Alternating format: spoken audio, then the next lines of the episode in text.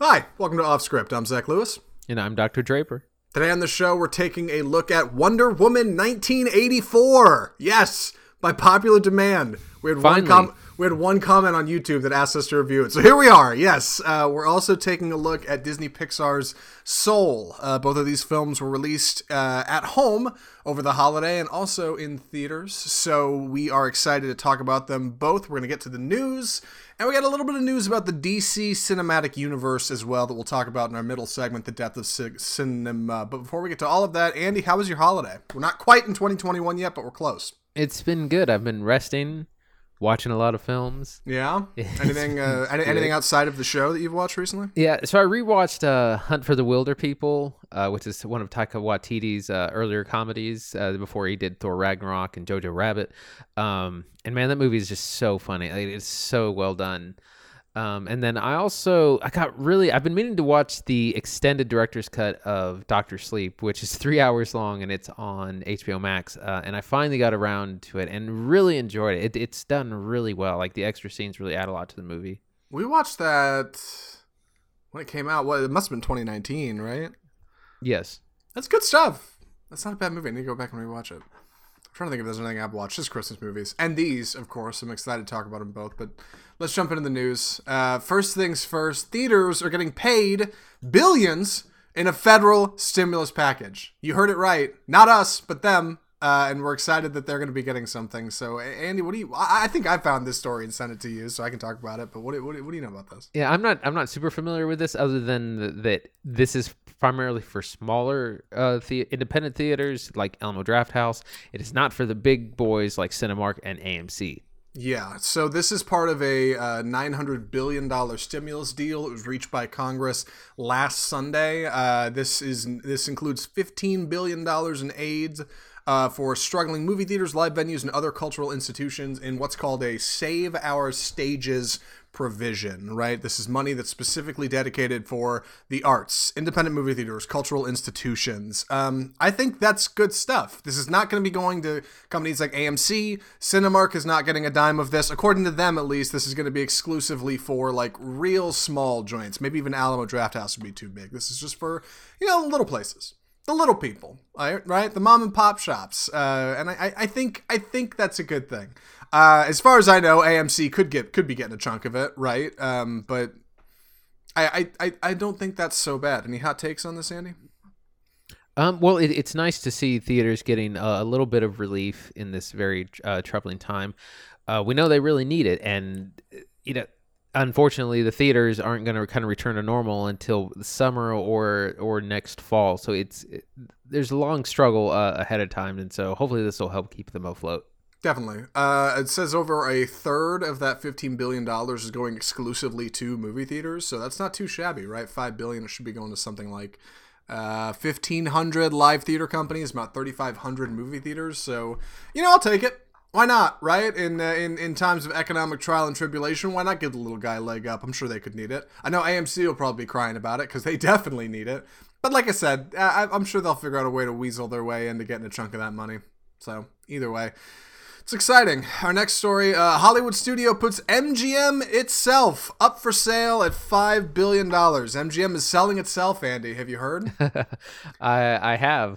Uh, in the middle of the uh, the streaming wars, which we are hot in the middle of, content is king, and we we've seen Disney leverage their properties, namely Marvel and Lucasfilms, uh, Star Wars, and HBO do the same thing with uh, DC and their other properties. So MGM is trying to get bought as well. Their big crown jewel is the James Bond franchise. They don't really have too much else going on, but the Bond franchise is is a big deal. So they're trying to uh, get bought by someone, Apple, Netflix, Disney, maybe. Who knows?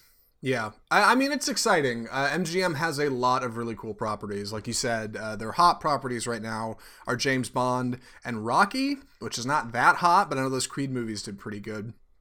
As far as their library goes, they have everything from Gone with the Wind to The Hobbit. Right? They own The Handmaid's Tale and a ton, uh, seventeen thousand hours of TV programming, four thousand film titles. That's all definitely worth something to the highest bidder when it comes to streaming services. Whoever can get a hold of the, of all of that, I mean, that's that's tremendous. Uh, personally, I, I really wish HBO would scoop them up. I wish Warner could buy them. I know that would give a lot more power to Warner Brothers, but you know, I, I think those James Bond movies look pretty good on HBO Max. I'd like to be able to scroll down and see a little James Bond section. I think that that'd be cool, but um, See the, the the issue though, like while James Bond is a very successful franchise, and um, in the article says they're the fifth like highest grossing franchise, uh, you kind of have an, a merchandising issue though. You know, with with Star Wars and Marvel, you can sell toys, you can sell plushies, you can, you know, there's a lot of merchandising money there. With James Bond, what are you going to sell outside the movies? You're not going to sell James Bond action figures. You hey, know, there's, not...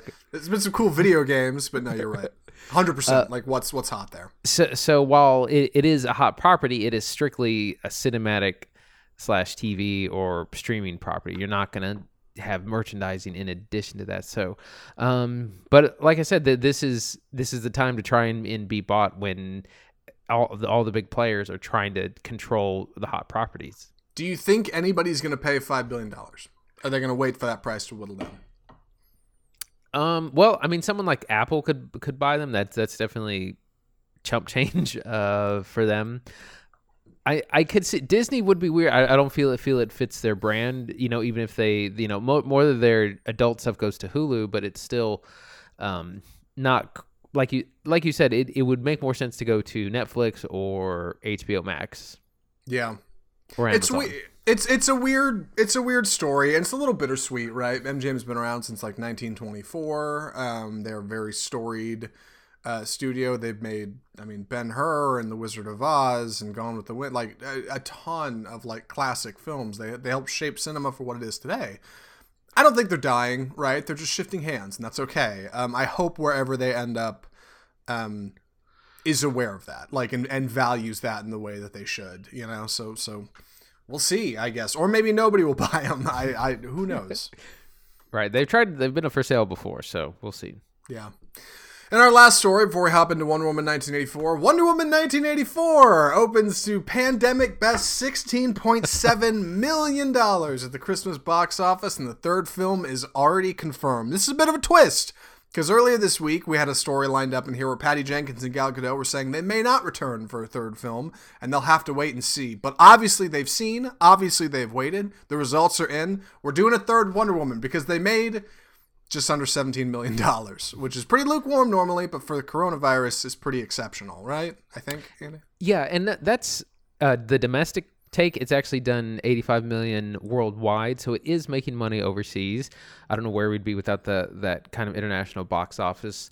Um, but what what it also shows is that people actually came out to the theater and also watched it at home. So it shows that this is essentially a successful hybrid release. Um, and w- while the HBO numbers are, you know, they never release those and they never will. Netflix doesn't release uh, numbers either. But, you know, according, according to them, it was a successful release. But it's it's made way more money than Tenet did, which was the really the only other big release of the year.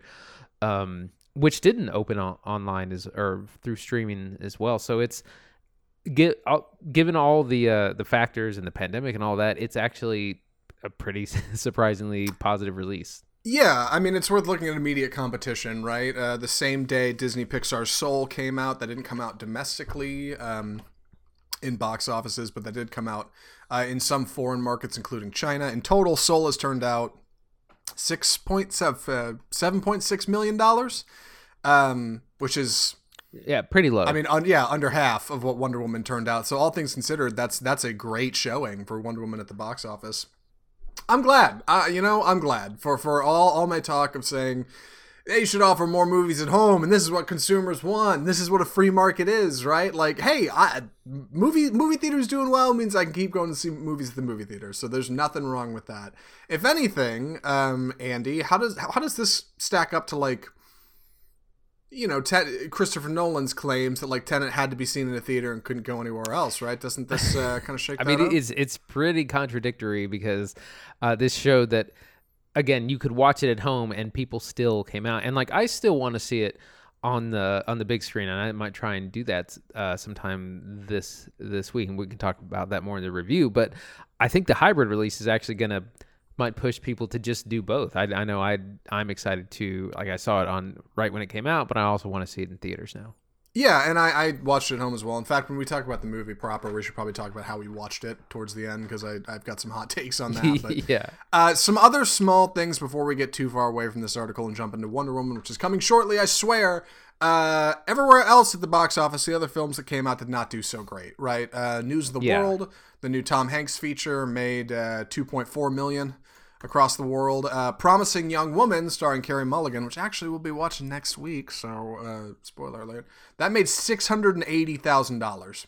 So that that's like a hard bomb. I mean, that's that's it's really not great from thirteen hundred movie theaters. Uh, but it's worth mentioning. One more thing in here. Uh, I know I saw it. I don't know where it is, but it's in here somewhere. Um, this is going to be the last Wonder Woman movie. Wonder Woman three is going to be it, according to uh, accor- according to the head of film chief Toby Emmerich from Warner Brothers said, uh, "We're excited to be able to continue her story with the real life Wonder Woman, Gal and Patty, who will return to conclude the long planned theatrical trilogy." So, flag in the sand, Wonder Woman three's it. So. Maybe they'll expand Right, it. Maybe they'll do more, but that's I didn't I didn't notice that before. That's you know, three three seems to be the magic number. When you even when you look at the Marvel universe, um, you know, you have three main Iron Man movies, three main Captain America movies, um, and then they kind of show up in other films. So I'm sure we'll, have that happen, but you know, it just gets more complicated if you try to do too many of one hero. It seems. Yeah, I agree. Um, and this is a good way to modernize it, right? Wonder Woman 1 takes place in World War 1, Wonder Woman 2, 1984. Wonder Woman 3, modern ish. That's probably the way to do it, right? Um, Yeah. Well, th- we can get into th- this later, but also DC kind of, you know, they fumbled the beginning of their cinematic universe, and part of what they did is they got to the end too fast. You know, Bat- Batman v Super- Superman is, is like the third movie in the series, and it's kind of the end of everything. So it's it's difficult to then introduce new characters when you've already kind of ended your series, or you know, kind of arrived at the big movie too soon. Yeah, big time. But there's some new characters they've introduced in this new film that I'm excited to talk about. So without further ado, let's jump into the review. Andy, please take it away. Wonder Woman, 1984. This world is not yet ready for all that you will do. Your time will come, Diana. And everything will be different.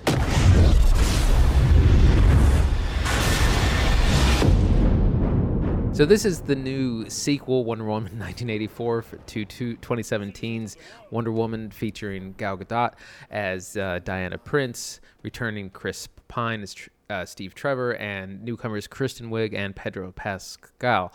Um, so we find ourselves in 1984, and it's 80s up up to the max. We find Diana working at the Smithsonian in Washington D.C. Uh, where she's just kind of being her thing and still secretly, it's kind of secretly a, a superhero. Um, not everyone knows about her, strangely enough. And we meet uh, Barbara Minerva, which is Kristen Wiig's character, um, who is also working at the Smithsonian. She's a clumsy, kind of a di- ditzy scientist, uh, anxiety ridden, unsure, not confident. And uh, she, they find this stone at the beginning that kind of, it's it, basically like a monkey's paw well wishing kind of thing and she wishes to to be more than she is and but all these kind of wishes turn again it's like monkey's paw so you you have uh, consequences to everything you wish for but she turns into kind of a negative superhero. And we also meet pedro pascal's uh, max lord who in, in the comics is kind of a mind control person. He doesn't have a consistent backstory. In uh, this iteration, he is a fast-talking uh, kind of con man trying to sell oil subsidies that are that are worthless to to people. But um, he gets involved and uh, attains power and influence um, that he probably. Sh- uh, shouldn't have. The plot's a little bit uh, convoluted, but that's that's kind of our setup. Um, I really enjoyed this movie, and I think I'm the only one. Uh, I, I I texted Zach and and Matt, uh, our good friends, immediately, and I was like, "Oh my god, this reminded me of The Dark Knight. Like it, it was really intense. I really liked it. Um, it does have a lot of issues, but it's also a lot of fun and it has a fantastic score. And I think actually the score is is probably why I overlooked so much uh, in this movie. But it was a lot of fun and I I liked it a lot. But uh, Zach, what are your thoughts on 1984? I I can't wait to hear what you liked about this movie. I can't wait because it's not bad. That okay? That's o- opening argument. It's really not bad. It is not a bad film. There's a lot in it I like. It's really unique. I, I think in the first Wonder Woman, Patty Jenkins really had to figure out a way to make her character stand apart, and I think they did that through a unique storyline, a unique setting. The World War One stuff was really cool. The trench warfare. It was it was almost like a period film, but also Wonder Woman. This kind of takes that, but also runs in this direction of like a classic 80s comic book superhero story. And it's different. It's it's not like a traditional superhero film. It's it's unique in its own way, and that comes with its own set of challenges that unfortunately I don't think it manages to overcome. It's a little long. I think the pacing is really poor. I think the editing is questionable but it's got some really strong performances. I, right. I like a lot of the writing. I like the action. I like the adventure. I'm kind of split on it. Like I don't dislike it. I don't dislike this movie. I, will I'll likely recommend it at the end of this, but I cannot wait to hear what Andy Draper loved about this movie because I'm lukewarm on everything. You, however, are not. So where do we start talking about this? Um, man, well, there's so many places to start. So let's start with the plot. The plot is a little bit convoluted. You got a lot going on. You have uh, yeah, um, and it, um, it's difficult to talk about without spoilers. Yeah, yeah, that, that's have, a big part of this. Uh, so yeah, you have Kristen Wiig as uh, who will become Cheetah, who is you know another a super villain, uh, well known, and then you also have Max Lord. So you have two villains, and it it's kind of a lot. I kind of felt that maybe there was too many, and they didn't really team up in in a way that I, I thought they they would, and it's kind of hinted at uh, in the trailer. And like I said, our our main plot deals with kind of this monkey paw paw uh, wishes that, that that come true, but with uh, with a price, and really the plot gets a little bit too big for its own good. Like it's a global plot like like people's desires affect the world. Like there's nuclear missiles and the president and like the king of egypt and all, all these things and there's some globe trotting and it, it's the kind of thing i was saying this before the show it's the kind of thing that you read in comic books all the time like it's totally a comic book plot but that doesn't necessarily means it, it transfers well to film yeah when i when i after i watched this i hopped on twitter to, to drop my hot takes and and i think i i still feel the same way as i did immediately after I, the credits rolled. Like in, in a lot of ways this is like one of the best comic book movies i've ever seen because it feels like a comic book. It feels like an issue you would pick up or like a few issues like bound together and you'd read them all start to finish and it's like fun and it's interesting and it goes crazy places but then you get to the end and it feels like okay that this this kind of reached a satisfying conclusion for this immediate plot and you're done and you put it down you go on to the next thing. And in that way this movie totally works. Like the plot is tight. I feel like it it, it gets from a to b to c pretty well. The characters are fun.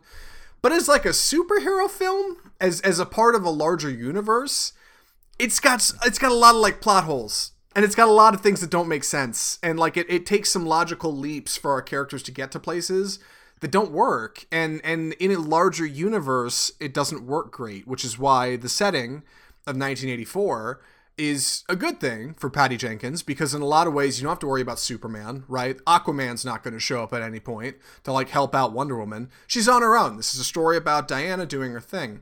And it's great to, you know, build a world where we're in 1984 and everybody's wearing goofy clothes and Chris Pine wears uh, a goofy pair of uh, Nikes from Back to the Future. Like that's all fun and good. But at the same time, um, you're gonna have to set those kind of uh, opinions to the side when you walk into this movie and don't don't think to yourself like well how does this work and how did they how did they manage to pull that off and well wait that wouldn't work logically. Like just just if you can set that if you can not worry about it i think you'll enjoy it yeah you definitely got to kind of suspend not suspend belief but just like suspend a little bit of logic uh, for a while. And, and again, we're used to our superhero movies being very grounded, being very realistic. You know, the the Nolan trilogy, a lot of Marvel stuff, and and you know, if you look at like things like uh, Winter Soldier or or uh, Civil War, the, those are those are films that are grounded and have real kind of meaty themes as well about about power and balance and things like this. And I think Wonder Woman also 1984 does have some strong themes too, but they don't really they're overshadowed by a lot of clumsy storytelling.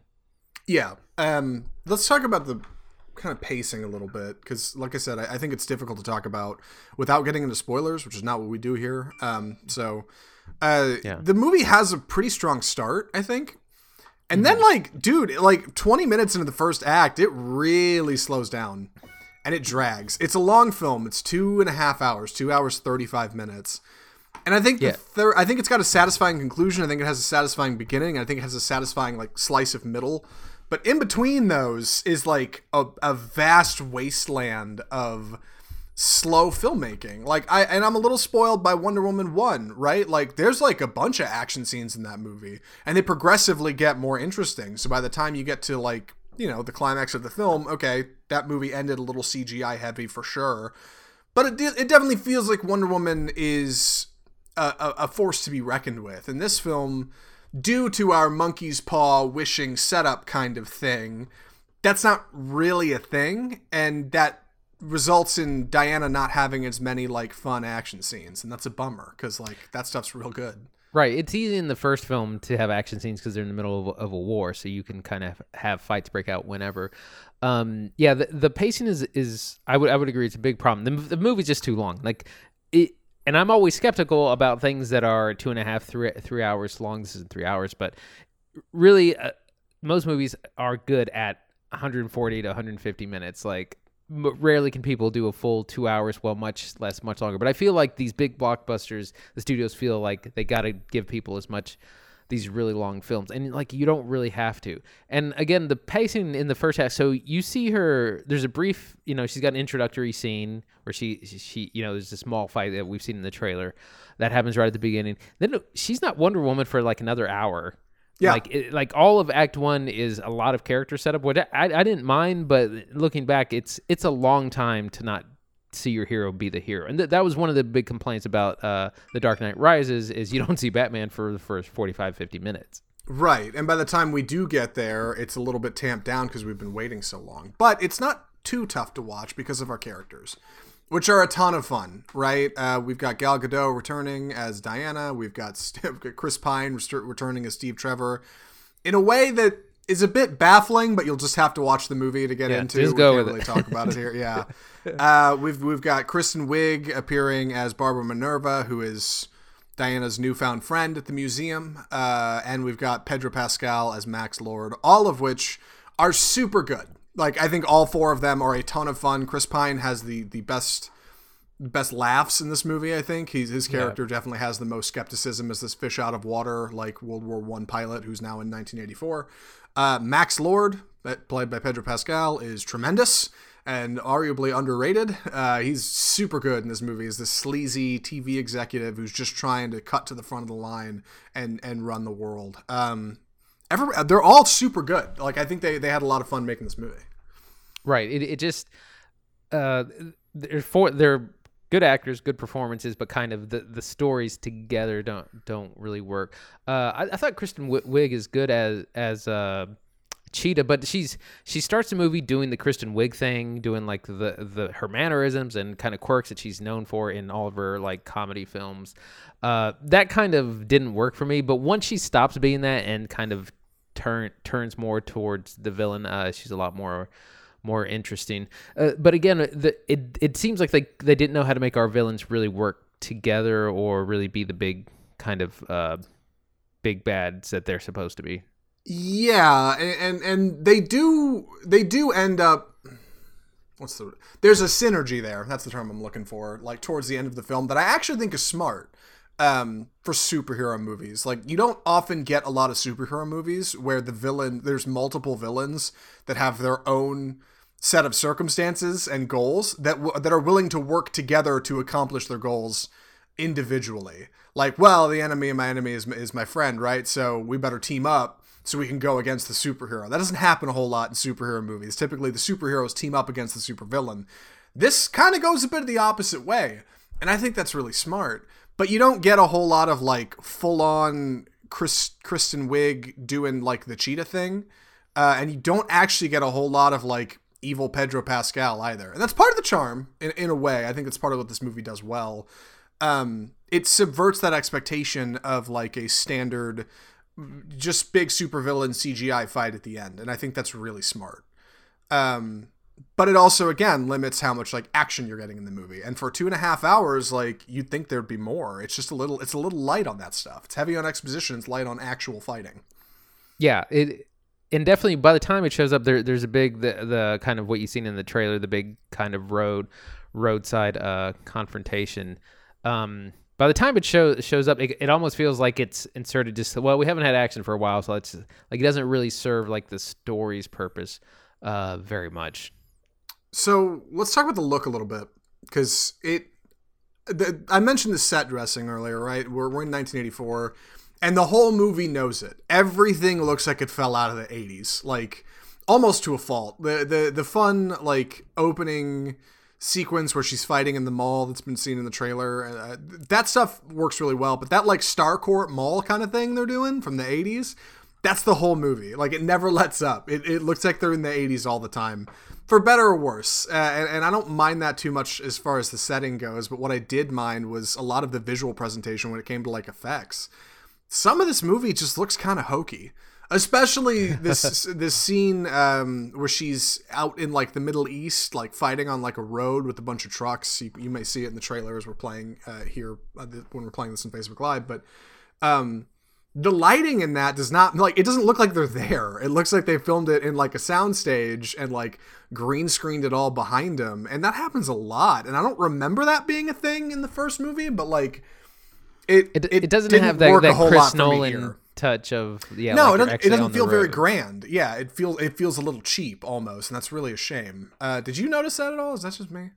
I looking back, uh, I, I, mean, I've seen a lot of comments about uh, some of the effects, how they like they look really floaty, or she looks like you know you can tell she's suspended from wires, and the yeah, it it again it doesn't have the touch when you think about the car chase scene in in Tenet, like it definitely doesn't look like that. These vehicles don't look authentic.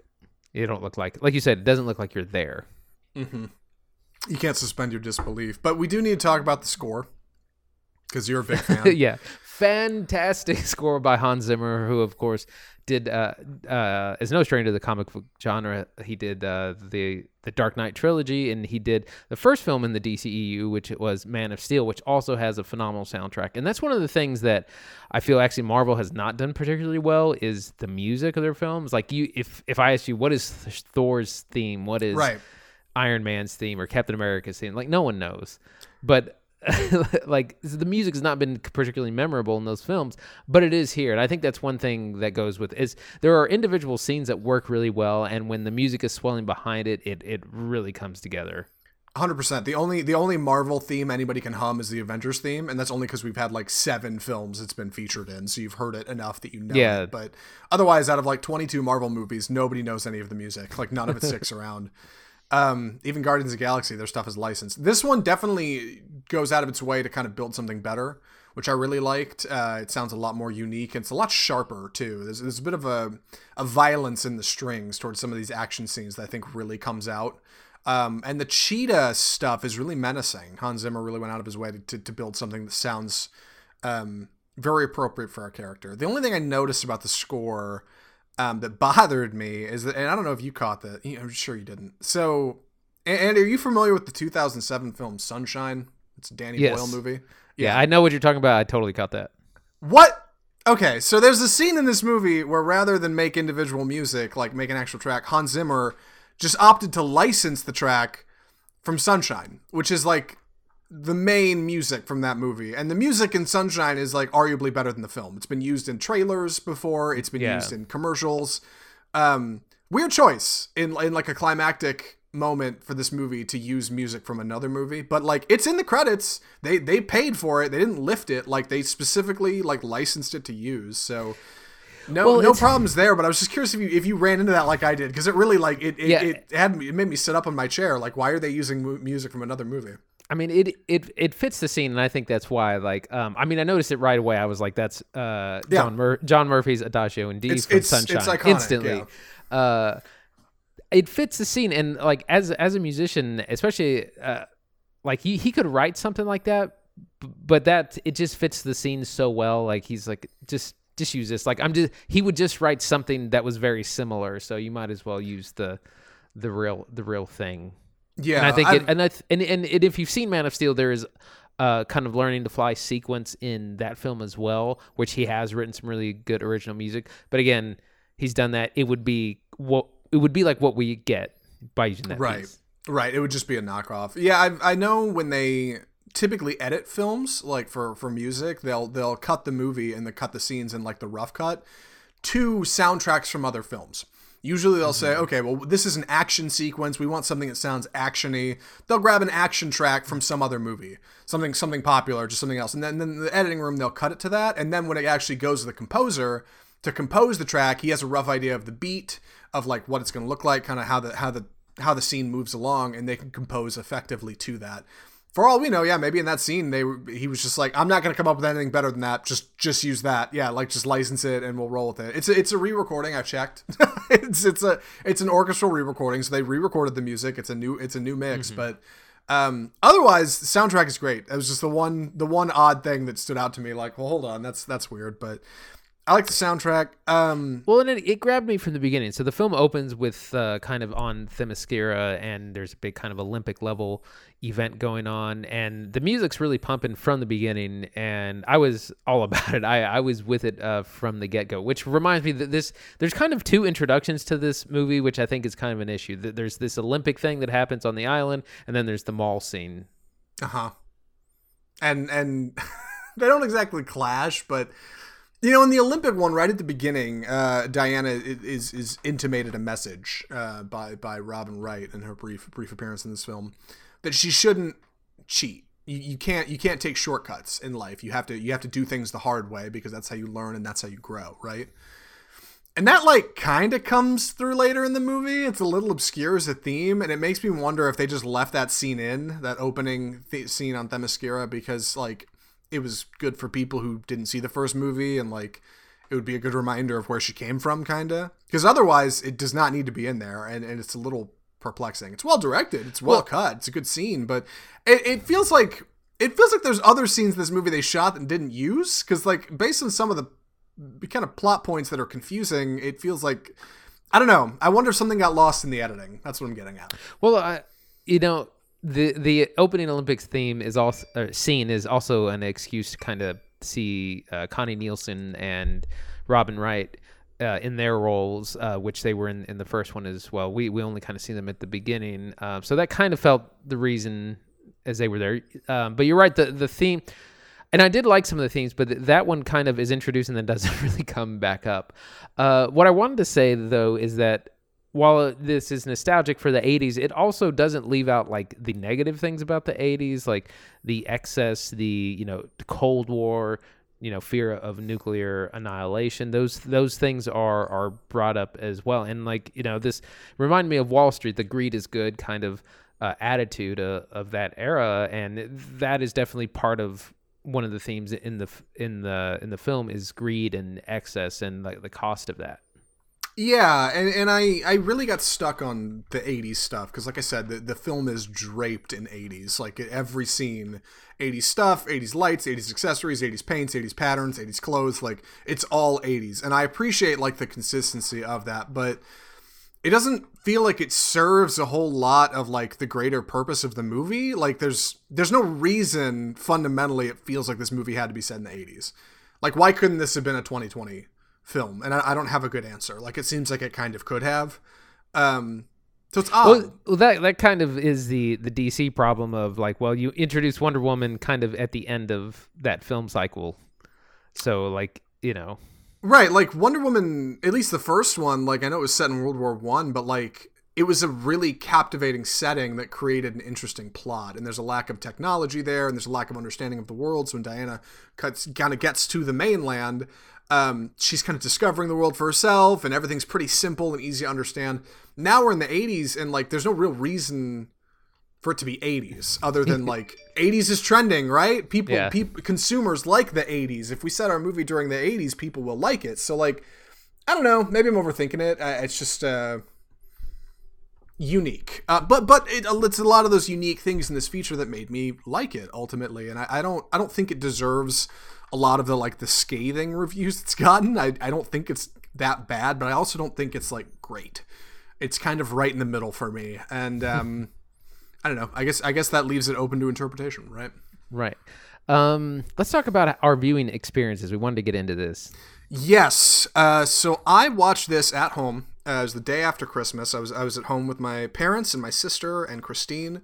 We all hung out in our living room uh, in Houston and watched this. We had a big bowl of popcorn my dad made. We hung out and like made comments and like laughed at stuff together. like we all had had drinks. Like it was great, dude. It was so much better because like, we did the math after the movie. Like go, you know, there were what five of us. So that would have been probably fifty bucks to go see this at a theater, like not including any concessions, which we were eating and drinking the whole time.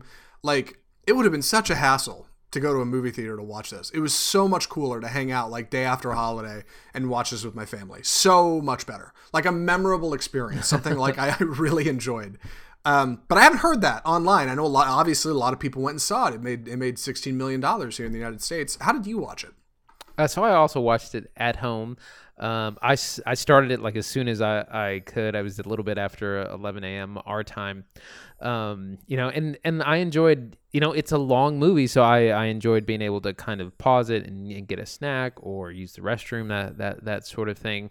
Um, and I do that a lot with anytime I'm watching something like I, I'll pause at like the end of a scene to Yeah. like do, do whatever, check my phone. Sure. And, and so it, it's nice um it, but, but i it definitely made me it made me yearn for the theatrical experience because i was like some of this would look so amazing on on the big screen. Even though this the story's got its problems and the the film has some issues seeing some of the th- scenes on, on the big screen would work really well. And especially like some of the uh you know some of the cgi that that people complain about or that doesn't look really great always looks better on on the big screen just because it, it gets blurred a little bit. It gets uh you know it hides the seams better. Yeah, and I I I stress thinking that like maybe that's a big part of the reason Patty Jenkins wanted this in theaters so bad. Um, Patty Jenkins and Gal Gadot both got paid extra money when Warner Brothers announced this was coming to HBO Max. Gal Gadot got, got paid an extra ten million dollars. Uh, Patty Jenkins is an undetermined amount; it wasn't announced. Um, Patty Jenkins said, "If I mean fundamentally, uh, before the numbers came out for how it did in theaters, Patty Jenkins straight up said, if the third one's not in theaters, I'm probably not doing it." Gal Gadot kind of said the same thing. If if the third one's not going to movie theaters, I'm probably not going to be in that movie. Um, there's been this huge push for Wonder Woman 1984 to be in theaters. Cinemark was running banner ads for months saying, "Hey, watching movies is fun, but watching them in theaters is better." And they marketed that with Wonder Woman 1984, this big mall scene. They did this big swoop. The music comes in. We watched that ad a half dozen times because we've been, you know, risking our lives to go to the at movies At least at least to do this goofy podcast. Yeah.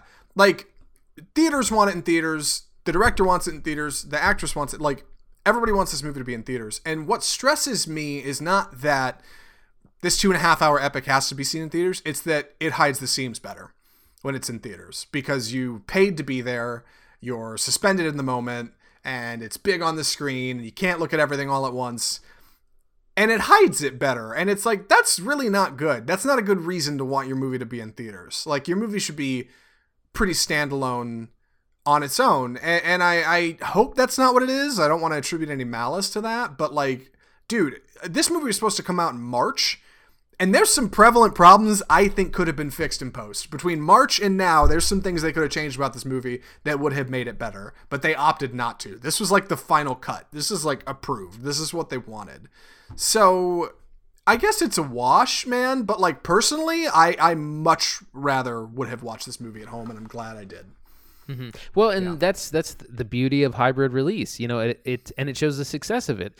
People can watch it at home if they want. People will still go out to, to theaters because you know you may not have a, a great sound system at, at home or, or a, a great environment to uh to watch it and may really want uh, the theatrical experience. Yeah. And I mean it. Like I, I think there's more that could have changed between now and then. I guess they just decided not to. But for what it's worth, um, I'm glad we have the opportunity to talk about it, and I'm glad I got to watch it at home. But, Like honestly, it, it was it was it was nice. I, I, no regrets. So yeah, is there a chance you go see this in theaters after you've already seen it once? Definitely, I definitely want to, you know, I'll, and I'll I'll find like an AM showing that's like six bucks and uh and see it there. Two and a half hours, man. What a commitment. Well, shoot, maybe I'll go with you. Might might, might enjoy it more the second time around. But uh, any other thoughts before recommendations? I think I'm ready. Andy, would you recommend Wonder Woman 1984? I would. I would. I really enjoyed it. it. It's it's a very fun movie. There's lots of action.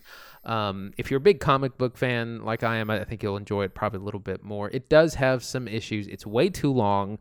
Uh, the the pacing is a little kind of off, especially the first act. You don't see her be, be Wonder Woman for almost an, an hour at the, the first part of the, the film. Um, there's some narrative issues which you just kind of have to go with, or, or you're not going to enjoy the film. Um, and the uh, reactions have been pretty split, but overall, I rec- I recommend it, especially if you can watch it at home. If you're already subscribed to HBO Max, uh, it's definitely worth your time. Uh, I think I'd recommend it as well. I think it suffers from some problems. I think if you're going to see this movie, you're not sure what you're getting into. First step: dis- suspend disbelief. Do not address a whole lot of logic to some of the things that happen because there are scenes when a character will offhandedly per- perform an action that does not make any sense. Obviously, this is a superhero movie; it doesn't make sense. The characters can punch through walls and stuff, but like you'll you'll know what I mean when I'm watching it. When you're watching it, the performances are great. Pedro Pascal is a ton of fun. Chris Pine is is very funny in this movie. I enjoyed Kristen Wiig. I enjoyed Gal Gadot. I like the soundtrack ultimately if you can look at this more of a eh, more as a comic book feature and less as a like extended universe superhero film that's supposed to move the needle on on what's going on in DCEU uh, I think you'll like it. But if you're looking at this as like a part of a larger picture, you might come out frustrated. So take it easy, right? Keep, keep, keep it sleazy and enjoy Wonder Woman 1984 responsibly, I guess. Right. Uh, and with that, we should move on to our next segment. Uh, Andy, you want to introduce this? It's time for the death of cinema.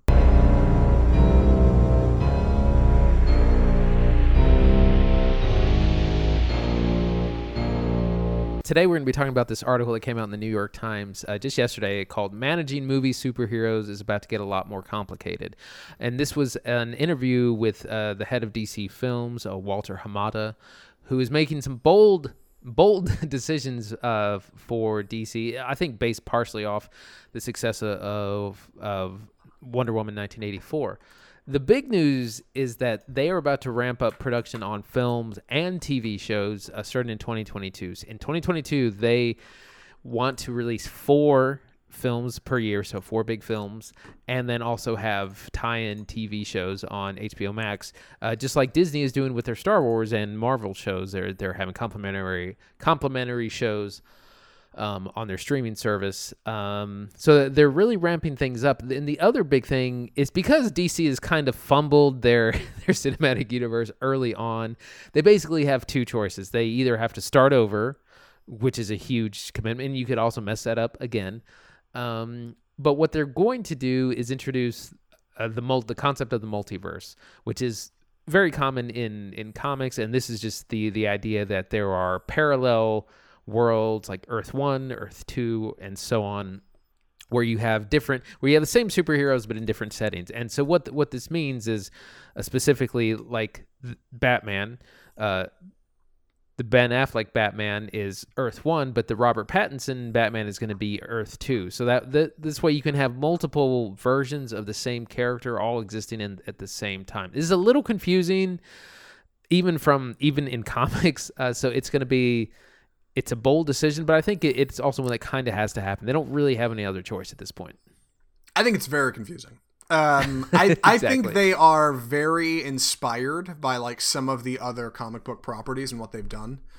Um, I like look okay. This is something DC is not particularly good at, but Marvel is particularly skilled at. Marvel is great at having characters cross over and interact with each other across films, right? Whether that be in in ex, like extended credit scene at the end of your movie, um, or in the middle of a movie when a character pops up, or in a fight scene when another superhero swings in and they like combine powers to do cool stuff that happens a lot in those Marvel movies, and they're very good at it. It helps build that universe out. DC does not do a whole lot of that. It's kind of the opposite, right? They, they like their kind of segmented off stuff. And when they tried to rush and do that after Man of Steel, they made Batman v Superman Dawn of Justice, which had three superheroes in it, which was a mess. And then they made Justice League, which, you know, uh, we, we all know that, it worked out. So this idea that they're just gonna keep doing that, I think, is good. It's it's a good thing that you want your characters to cross over. You want to have synergy across properties. That's good stuff. What's confusing is you're gonna put out a movie. Let's just speculate, right? Let's say 2022 or whatever when the Batman's supposed to come out. You're telling me you could put out a Batman movie starring Robert Pattinson and then put out a Batman movie starring Ben Affleck from the same studio and people are just supposed to go with it and hope but under- people don't get don't get confused, right? yeah hope people don't get confused and hope it's not too much. This this is also compounding on the fact that ben affleck as far as we know is not doing any more batman movies right? He came back into justice league reshoots and like that's it. And henry cavill is likely out on superman. I don't think there's any real word either way but like you're you're you're battling actor and actress fatigue, right? How many of these movies do they want to be in? How many are they contracted for? You're battling audience fatigue, trying to keep up with who's where and what properties are what. You've got multiverse you're building out. Um, I think it's a hundred percent confusing. I, can't wait to see how they do it. I think they, they should be using the term standalone a lot more. And I point to Todd Phillips' Joker, uh, which is the standalone. It's not connected to any other of the DC universe so far that, Uh, that we uh, know. yeah.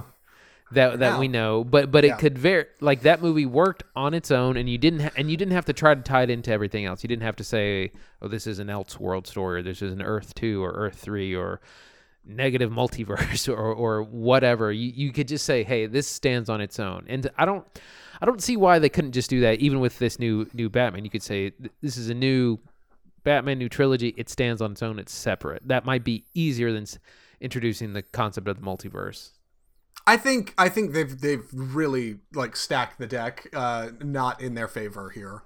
Um, let's remember the movie that's probably going to be introducing this concept is going to be The Flash, right? The new Ezra Miller picture that's on its way. That will feature Ben Affleck as Batman and Michael Keaton as Batman, which will be tying the Tim Burton Batman films from the 80s to more relevant Batman, right? But not current Batman, because that's going to be the Batman starring Robert Pattinson coming out in 2021 or 2022 so that's already bridging some gaps, which is good. It's it's indic- it's it's been indicated that like that's not going to be the only kind of jump. That the Flash is likely going to be tying a lot of these movies together and this universe together. The Flash was an otherwise defunct project until Ezra Miller, the actor in the film, decided he was going to rework the screenplay.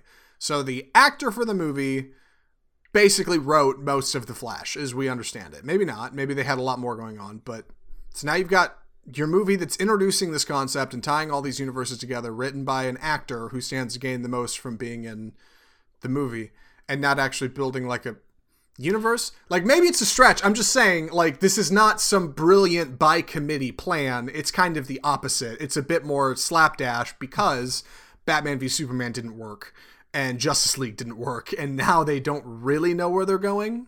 I appreciate the vision, but like the way we got here is not like Marvel, right? They didn't plan this over 22 films. well also the flash has um i mean his solo film was introduced or was announced several years ago and by the time it comes out yeah it's going to be nearly 10 years of the dceu and it's basically it's a big mess and they're trying to clean it up and make it make sense at this point Yeah. So, I, I mean, I, I like I said, I like what they're doing. I, I think it can work, but like, it's gonna be hard. It's gonna be hard to get people on board with this stuff because, as far as I think general audiences know, you got your Marvel superhero movies, and then, and I mean real general audiences, right? I mean people who like probably don't even listen to this show, people who do not know any better. These are the people who are paying to go see like Fast and the Furious Nine or whatever.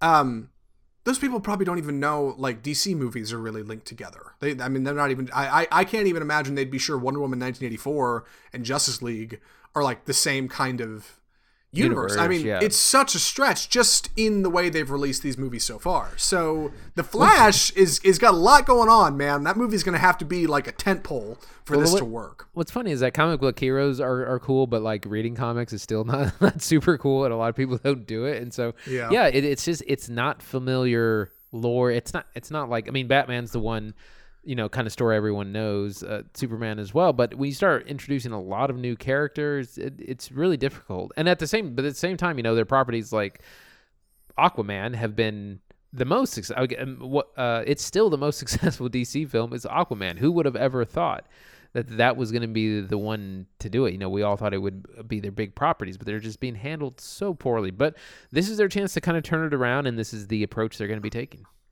Uh, we only got a couple minutes left to talk about this because I want to jump into Soul, but I'm curious because we were talking a little bit before the movie. Andy, is DC moving away from Zack Snyder, or are they embracing him as a filmmaker?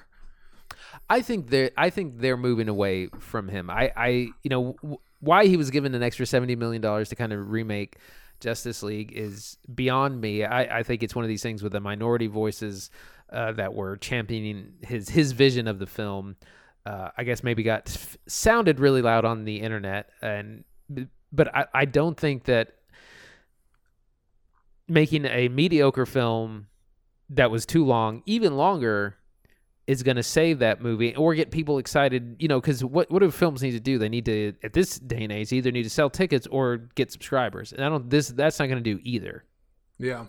I I want to agree. At the same time, like I don't think a studio hands out seventy million dollars to a director like without that being some kind of something, right? That's got to be more than just hey, go ahead and make this movie for exclusively for streaming services. I, in a lot of ways, I look at what they're doing for Zack Snyder as a olive branch, as peace offering, right? Because Zack Snyder's vision was supposed to be some kind of penultimate something in Justice League, right? This is where it was all supposed to come together. And after he took off from the project for family reasons, um, which are wholeheartedly sensible, um, they invited, in a lot of ways, hear me out, uh, his his comic book filmmaking director Nemesis. rival, Joss Whedon, the guy who made Avengers in to fix what Zack Snyder had not been able to accomplish. And Joss Whedon did, I think, a decent job with what he had, but to hear DC fans tell it, he ruined the whole film. So now they've come back and said, Zack, Zack, Zack, we got it all wrong. You're the guy. You've always been the guy. We want you to come in and fix Justice League. We'll bankroll it, all right? You do it. And then we want to keep your universe prevalent. We're not getting rid of it. We're not trashing it. It'll just be a different Earth, and we can still make movies in that world. Like, that's what that feels like to me.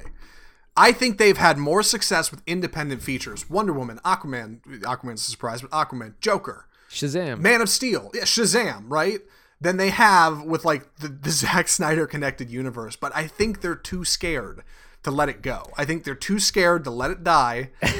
and they're like, you know what? It tests well enough with audiences. Well, let's let's greenlight another one. And and letting him come back and do Justice League is their like peace offering to do it. Like I I think that's what's going on. Well, see, here's the thing: is at the end of the day, it's all about the number. It's all about the money. Uh, Man of Steel was underwhelming, under underperformed. It, it made decent money, but it didn't make. It's not the 800. I mean, it didn't do as well as Wonder Woman, Yep. uh, or so any of the other. Same thing with Batman v Superman. Same thing with Justice League. So that's three big films with their hottest, best properties that he did not capitalize on. So I Yeah. can't imagine them asking him to do more work.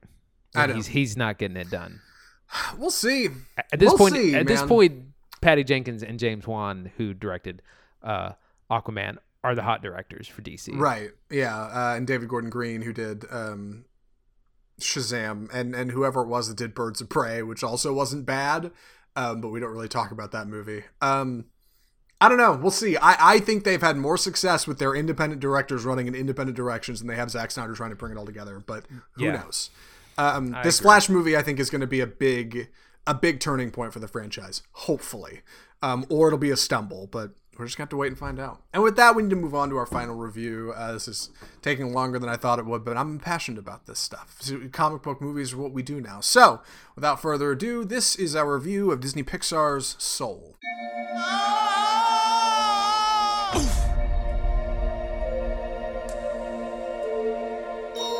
What the? What is this place? What's your name, honey? Uh, I'm Joe. I teach middle school band. Got it, go for it. So, Soul is the story of Joe Gardner, a 30 something New York jazz pianist who's living in the city and teaching on his off gigs because he can't afford enough to make rent just by playing music. Joe feels like he's born to play jazz, it is the thing he's been put on this earth to do. And right when he lands a gig, right when he finds one that he thinks is finally going to get him out there, is finally going to break him into something new with Dorothy Williams Band, uh, he is unceremoniously, uh, I don't want to say murdered. He falls into a manhole on a New York City street and wakes up in the afterlife as a soul. and he has to try to figure out how to get back to his body to make the gig and uh, hopefully turn things around before it all ends for Joe Gardner. Uh, the movie features Jamie Foxx as Joe, our protagonist. We have Tina Fey as 22, a young uh, soul who is following around be. Joe on, on his adventures, kind of belligerent. Uh, we've got a host of other uh, fun actors and actresses as well, but otherwise, this is a unique feature. It's directed by Pete Docter from Pixar, who's formerly directed Monsters Inc., Up, and Inside Out. So this one's a bit more deep than their kind of typical stuff. This movie handles death, the afterlife, the abstract, and I'm very excited to talk about it. Andy, what did you think of Soul?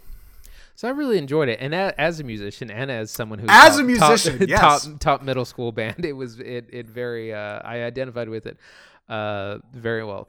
Um, it looks in- incredible. A- Again, Pixar is always trying to push their animation and their concept, and you, you have a good mix of things in uh, the both the afterlife slash kind of before time uh, that's animated in incredible ways, and you know you have these characters that are like uh, one dimensional or like lines, but they they still talk, and so you have that kind of creativity, and then you have the actual city, which is New York City, recreated in a lot of scenes, and that looks incredible as well. And I was looking, I look at things like. Uh, there's a trombone in the opening scene. That thing is animated so well. Like there are nicks and dents on the slide. Like, and usually stuff like that is overlooked and done really inaccurately. Um, but they really, you know, took the time to make sure everything looked uh, right. So the film looks fantastic. Um, it does kind of have, I think, a message that's a little bit complicated for younger audiences because while most movies would tell you to, uh, you know, do whatever to chase your dreams, this movie isn't about that. It's it's about living your life in spite of that, and that there's more to life than just uh, just your dreams. Uh, that there's so much so much more, and you can be caught up and lose sight of what's important. Yeah. Um, where do we start with this film? You, you covered all the bases. Got performances, animation, theme, all of that's important. I want to start with plot. I guess is probably the best place to go because I really want to talk about the animation, um, especially talking about the horns. I'm excited. I'm excited to bring that up. So our plot in this movie is very similar to like Inside Out, right? Yeah. Um, It's abstract. It's mostly inside of a character's head or through some kind of existential crisis, almost similar to Coco, right? That also covered the afterlife, another Pixar feature. Um, but this idea of of our main character being otherwise a well-meaning guy, um, who just basically has a bad day. He accidentally dies. Doesn't mean to, knows he's not supposed to be there, and is like, well, I gotta fix this and get out of here. Certainly abstract, right? Uh, finding him being so excited about this gig and turning down his opportunities to teach as a mentor at this middle school, you know, he, he's certainly living for himself, right? Living for himself first and others second. And it turns out Joe Gardner's a great mentor, right? He, he's tasked with teaching 22, played by Tina Fey, about how what living is like to try to encourage her to become a living person on Earth instead of just being an abstract soul who's never lived. That's that's kind of how this works. There's this life cycle of, of pre-living and post-living. Joe is in the post-living, Tina's in the pre-living. Uh, so the two of them kind of work together. Um, Joe's struggles to get back to the real world are a lot of fun. There, there, there's a lot of humor in this movie. A lot of like one one take cuts and and, and one off jokes that are a good time. Um, and ultimately a little convoluted, I think, for audience for for like younger audiences. Somebody once said Pixar films are uh, movies made for adults that kids can enjoy. This one, like hundred percent, is that in like bold. This is like an adult film. Like I think kids will be okay with it, but like unlike Inside Out, where I think kids would enjoy a lot of it, this one's like much more like abstract and much more thoughtful. And I think by the end of the movie, um, kind of the catharsis our characters finds is not going to be particularly pleasant to like an eight year old. Like they're you Yeah. know, they, they they live life every day. Like this this is this is for adults. Like this is for people who you know are jaded and cynical and maybe struggle with the way the world works, which is why it's perfect to set in New York. Yeah, well, and, and that's our main character is an adult is as well, so it's it's more it's a more adult uh, story, and it, like I said, it's in a it doesn't give you a nice and tidy kind of message. It's, it's very kind of uh, complicated and very different how than what you would see uh, in a lot of films. But it, it definitely it looks uh, amazing. Like I said, some of the stuff that's so abstract, uh, and I was reminded of in I think it is Inside Out where they they enter like 2D world. And, you- Yeah. and and they're like completely flat. So you get a lot of that kind of stuff here, where like just the the, the the imagination and the conceptual thinking that went into creating the abstract stuff, the, the non-Earth stuff, um, is really amazing. Yeah, these these mentors in the film that are that are called Jerry's, but um, serve as these kind of like uh, I, I don't know, like they, they they they kind of ferry souls from A to B, right? Like they're really interesting, and like the, the the afterlife, which is supposed to be on screen right now, this kind of white glowing orb of something like fascinating. And, and and and the way souls are counted these like abacus kind of thing i mean there's there's so much in like the afterlife stuff that's really interesting. But most of our film is spent in new york uh, which is actually really cool and, and, a great place to kind of talk about the animation i've never been in new york city i've always wanted to go of course um, but to hear the internet tell it this film is like a brilliant tribute to like new york living it feels very homegrown. It feels like what New York looks like, and I think that's good stuff. And I think the reason it does that is because of the animation. The animation is stunning in this film, in particular. The lighting and reflections is really incredible. You'll see watching this trailer. There's a lot of stage lighting. There's a lot of unique like sources of light, of color. Um, but dude, like if there's anything that really stands out, it's it's the horns oh my god, the horns look so good in this movie. Anytime there's a horn on screen, a trumpet, a trombone, a French horn, anything, I, I was just staring at it because it looks so good. You're right; they got all the nicks and the metal and all the fingerprints and like. It just looks so crisp. It looks better than any horn I've ever seen in my whole life. And being a movie about jazz, that's particularly important. And, and Pixar nails it. That's yeah, well, well, especially um, you know, you get a lot of scenes of Joe Gardner playing the piano, and it's stunning. Like it, it's completely accurate. Like it, it doesn't insinuate. I mean, they, they probably had to motion capture someone actually, uh, or performance capture someone actually playing the real the real thing and then animating it because um, it looks amazing. It, it looks so uh, convincing, and that's an, another thing I wanted to talk about is that it's about jazz and that it's our large it's it's a, a black uh, protagonist and it's largely about a uh, black community or a lot of black characters, um, which is kind of the first time that Pixar has done that where it's really centered around that. So that's another really positive thing for representation. Yeah, Pixar has started to uh, step up their game as far as like mm, multifaceted, um, multicultural characters go. Protagonists. I mean, having female protagonists in, in in Brave who's Scottish that that was a step forward. You know, having having Coco um, be like a prominent feature that was huge for them. So having a black protagonist uh, in New York with lots of black friends and black associates is like tremendous um, and really cool because this movie doesn't feel at least to me and maybe this is my horrendously gentrified white reading of this movie but like it doesn't feel necessarily like a black story it feels like a human story. Like it feels like anybody can connect with this, even those of us who don't play music, even those of us who don't live in New York. Like ultimately, like what's happening at the core of this, this story about what it means to truly be alive, like is really tremendous. It reminded me of something like uh, It's a Wonderful Life, right? George Bailey mm-hmm. having these, these moments of, of existential humanity when he can kind of rise above the rest of his life and see how he's affected other people. I, I think that's really powerful stuff. And, and, and certainly Pete Docter was taking a page out of his work in, in Inside Out to, to do that. And, and I think it's great. I, I really think it's great. I, I don't know if I'd say it's better than Inside Out, but to the right people, I, I think this will ring much louder. Um, and I really enjoyed it for that.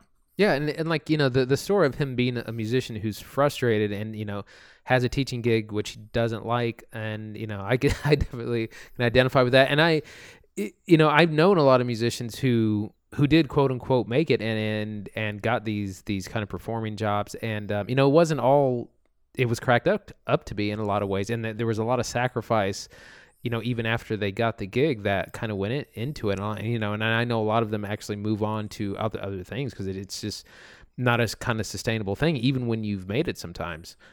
Yeah, and I'm I man, I'm I'm a real bad sucker for stories like that. We watch It's a Wonderful Life every Christmas Eve, um, and like I I love this idea of of you not having to become your ideal self to enjoy being alive. Like this movie has a lot to say about life and death. It also has a lot to say about like anxiety and depression. Um, and that stuff's really effective. Uh, it's really good. I, I don't. For me, it didn't quite reach the emotional highs of something like Inside Out or Up, right? Um, but but it's it's certainly an emotional film, and, and I really enjoyed what it's done for that. It's one I'm gonna have to go back and watch again at some point. I think because it's it's worth watching twice. Um, I don't know if being in theaters would have made it any different for me, but like, man, I I, I really like what this movie has to say. Um, There's definitely a lot of that that I think, like a lot, especially a lot of the stuff that's not eh, not earthly, uh, would be would look fantastic on on the big screen for sure. I mean, the theatrical experience is always going to be great if you can manage it. But it's I was again I was gl- glad to also watch it at home and on on my own time. yeah, me too. Um, I wanted to mention there there's uh, another there's a lot of uh, supporting uh, people as well. Uh, one that stands out is uh, Rachel House, who uh, she she's kind of she's she knows that Joe Gardner has kind of slipped out of the uh, going to the great beyond and, and is on a mission to, to track him down. Uh, she's the she's really funny. She was also in Thor Ragnarok. She's she's one of the um, uh, what do you call it? She's one of the comic relief people, and she's also in the Hunt for the Wilderpeople. She works with Taika Waititi a lot. Was she the doctor? I'm, I'm thinking of the wrong person. Was she the doctor in New Mutants? That's the same person. No, no, no, no. She's she's she's a um from New Zealand, and she's got a very Ah. strong like New Zealand accent. And Yeah. um, yeah, again, it, it she's um like I said, you, you recognize her in Thor. The supporting cast in this movie is like really tremendous because it's all smaller players, right? Richard, Richard Ayoade plays a character. Uh, Graham Linehan uh, is, is is a character. Graham Norton, I'm sorry, uh, is, is is a character in this movie, um, and they're all really fun. Like they they do these great kind of whimsical voices that are really just them playing themselves, you know, played up. But like it offers a great level of perspective because Joe Gardner, I mean, ultimately, like all all of his friends are black. He, he's from primarily black community. Um, I think those people are very down to earth, but for these characters that are very spiritual and like you know living in this alternate universe, um, having these kind of wacky, like goofy voices to stand apart from like the normal folks in the movie, like I think gives both sides a lot of weight, and it makes like Joe's moments on Earth feel like really really more real, right? Because they're so rooted in reality that we understand watching the film. Um, it's abstract, but I really enjoyed it. Any other thoughts before recommendations, Andy? I think I'm ready. Andy, would you recommend Soul? Absolutely, it was. It's a really good film. It looks um, amazing. It's got a, a, a strong message about what it really means to be uh, living life. It's maybe a little bit too complex for younger audiences, um, but there's enough fun things in in the movie to kind of keep them involved. And it's not too long. It's only about an hour and forty five minutes. Um, so I, I really enjoyed it. It's on Disney Plus. Um, so yeah, highly recommended. Yeah, I, I think I'd recommend it as well. It is currently available on Disney Plus, uh, so that's where you can watch it if you'd like. Um, it's an odd kind of film, and and like I said, I don't think it necessarily reaches the emotional depths of something like Inside Out, but it's very similar in tone. And ultimately, I think if you're an adult who's a little jaded, uh, who's maybe a little frustrated at where you're at, especially in 2020, especially in coronavirus, right, and, and is looking for some perspective, like you could do much worse uh, than watching Disney Pixar Soul. It's like 95 minutes. It's nice and tight. Animation looks great. Uh, highly encouraged. Uh, It's good stuff. Two thumbs up. And with that, that wraps our show for the week. Andy, what are we watching uh, next week? So we still got a couple of, new films coming up. Uh, we have uh, "Promising Young Woman," uh, which is stars Carey Mulligan and is a kind of dark comedy revenge film, uh, which I, I'm very excited to see. It actually came out Christmas Day. It is only in theaters, uh, so we're going to be watching that. And then also Ma Rainey's Black Bottom, which is uh, going to be streaming on Netflix, which was, of course, Chadwick Boseman's uh, final film and also stars uh, Viola Davis. So we'll be watching that as well. I'm very anxious to go see Promising Young Woman. Um, I I want that movie to what am I, supersede my expectations. I've seen the trailer a couple times. I think I have an idea of what's going on in that movie and what's going to happen. I really hope it's more than that. Um, but I, from, from what I've heard, it's really good. The box office numbers don't say it's good, but from people I know who have seen it, it's pretty tremendous. So I'm excited to go see what that's about. And then Ma Rainey's Black Bottom, it's on Netflix. Anybody can watch it, and supposedly it's also pretty solid. Chadwick Boseman's final performance. So I'm excited to watch that as well. If you enjoyed the show today, if you want to know more about what we're doing, if you're excited to hear our top 10 of 2020 list next week, You can tune into the show. You can subscribe. You can rate and review to get more of the show. You can find us on Facebook, where we stream our, li- our episodes live every single Tuesday. You can find us on YouTube, where our episodes are archived. We're on iTunes. We're on Spotify. We're on Google Play. We're in all those places. We're on Twitter. On Instagram. And you can mail us at mail at offscriptfilmreview.com. Write us a message. Tell us what you thought about Wonder Woman 1984, what you thought about Soul, any hot takes on this DC Extended Universe stuff, or maybe uh, some hot takes on what we're watching next week. So, with that being said, thank you so much for listening. Uh, from all of us at Off Script, the home of Bold Cinema, I'm Zach Lewis. And I'm Dr. Draper. Thanks for listening. Got it. Ah, all right. Not too shabby. Got him.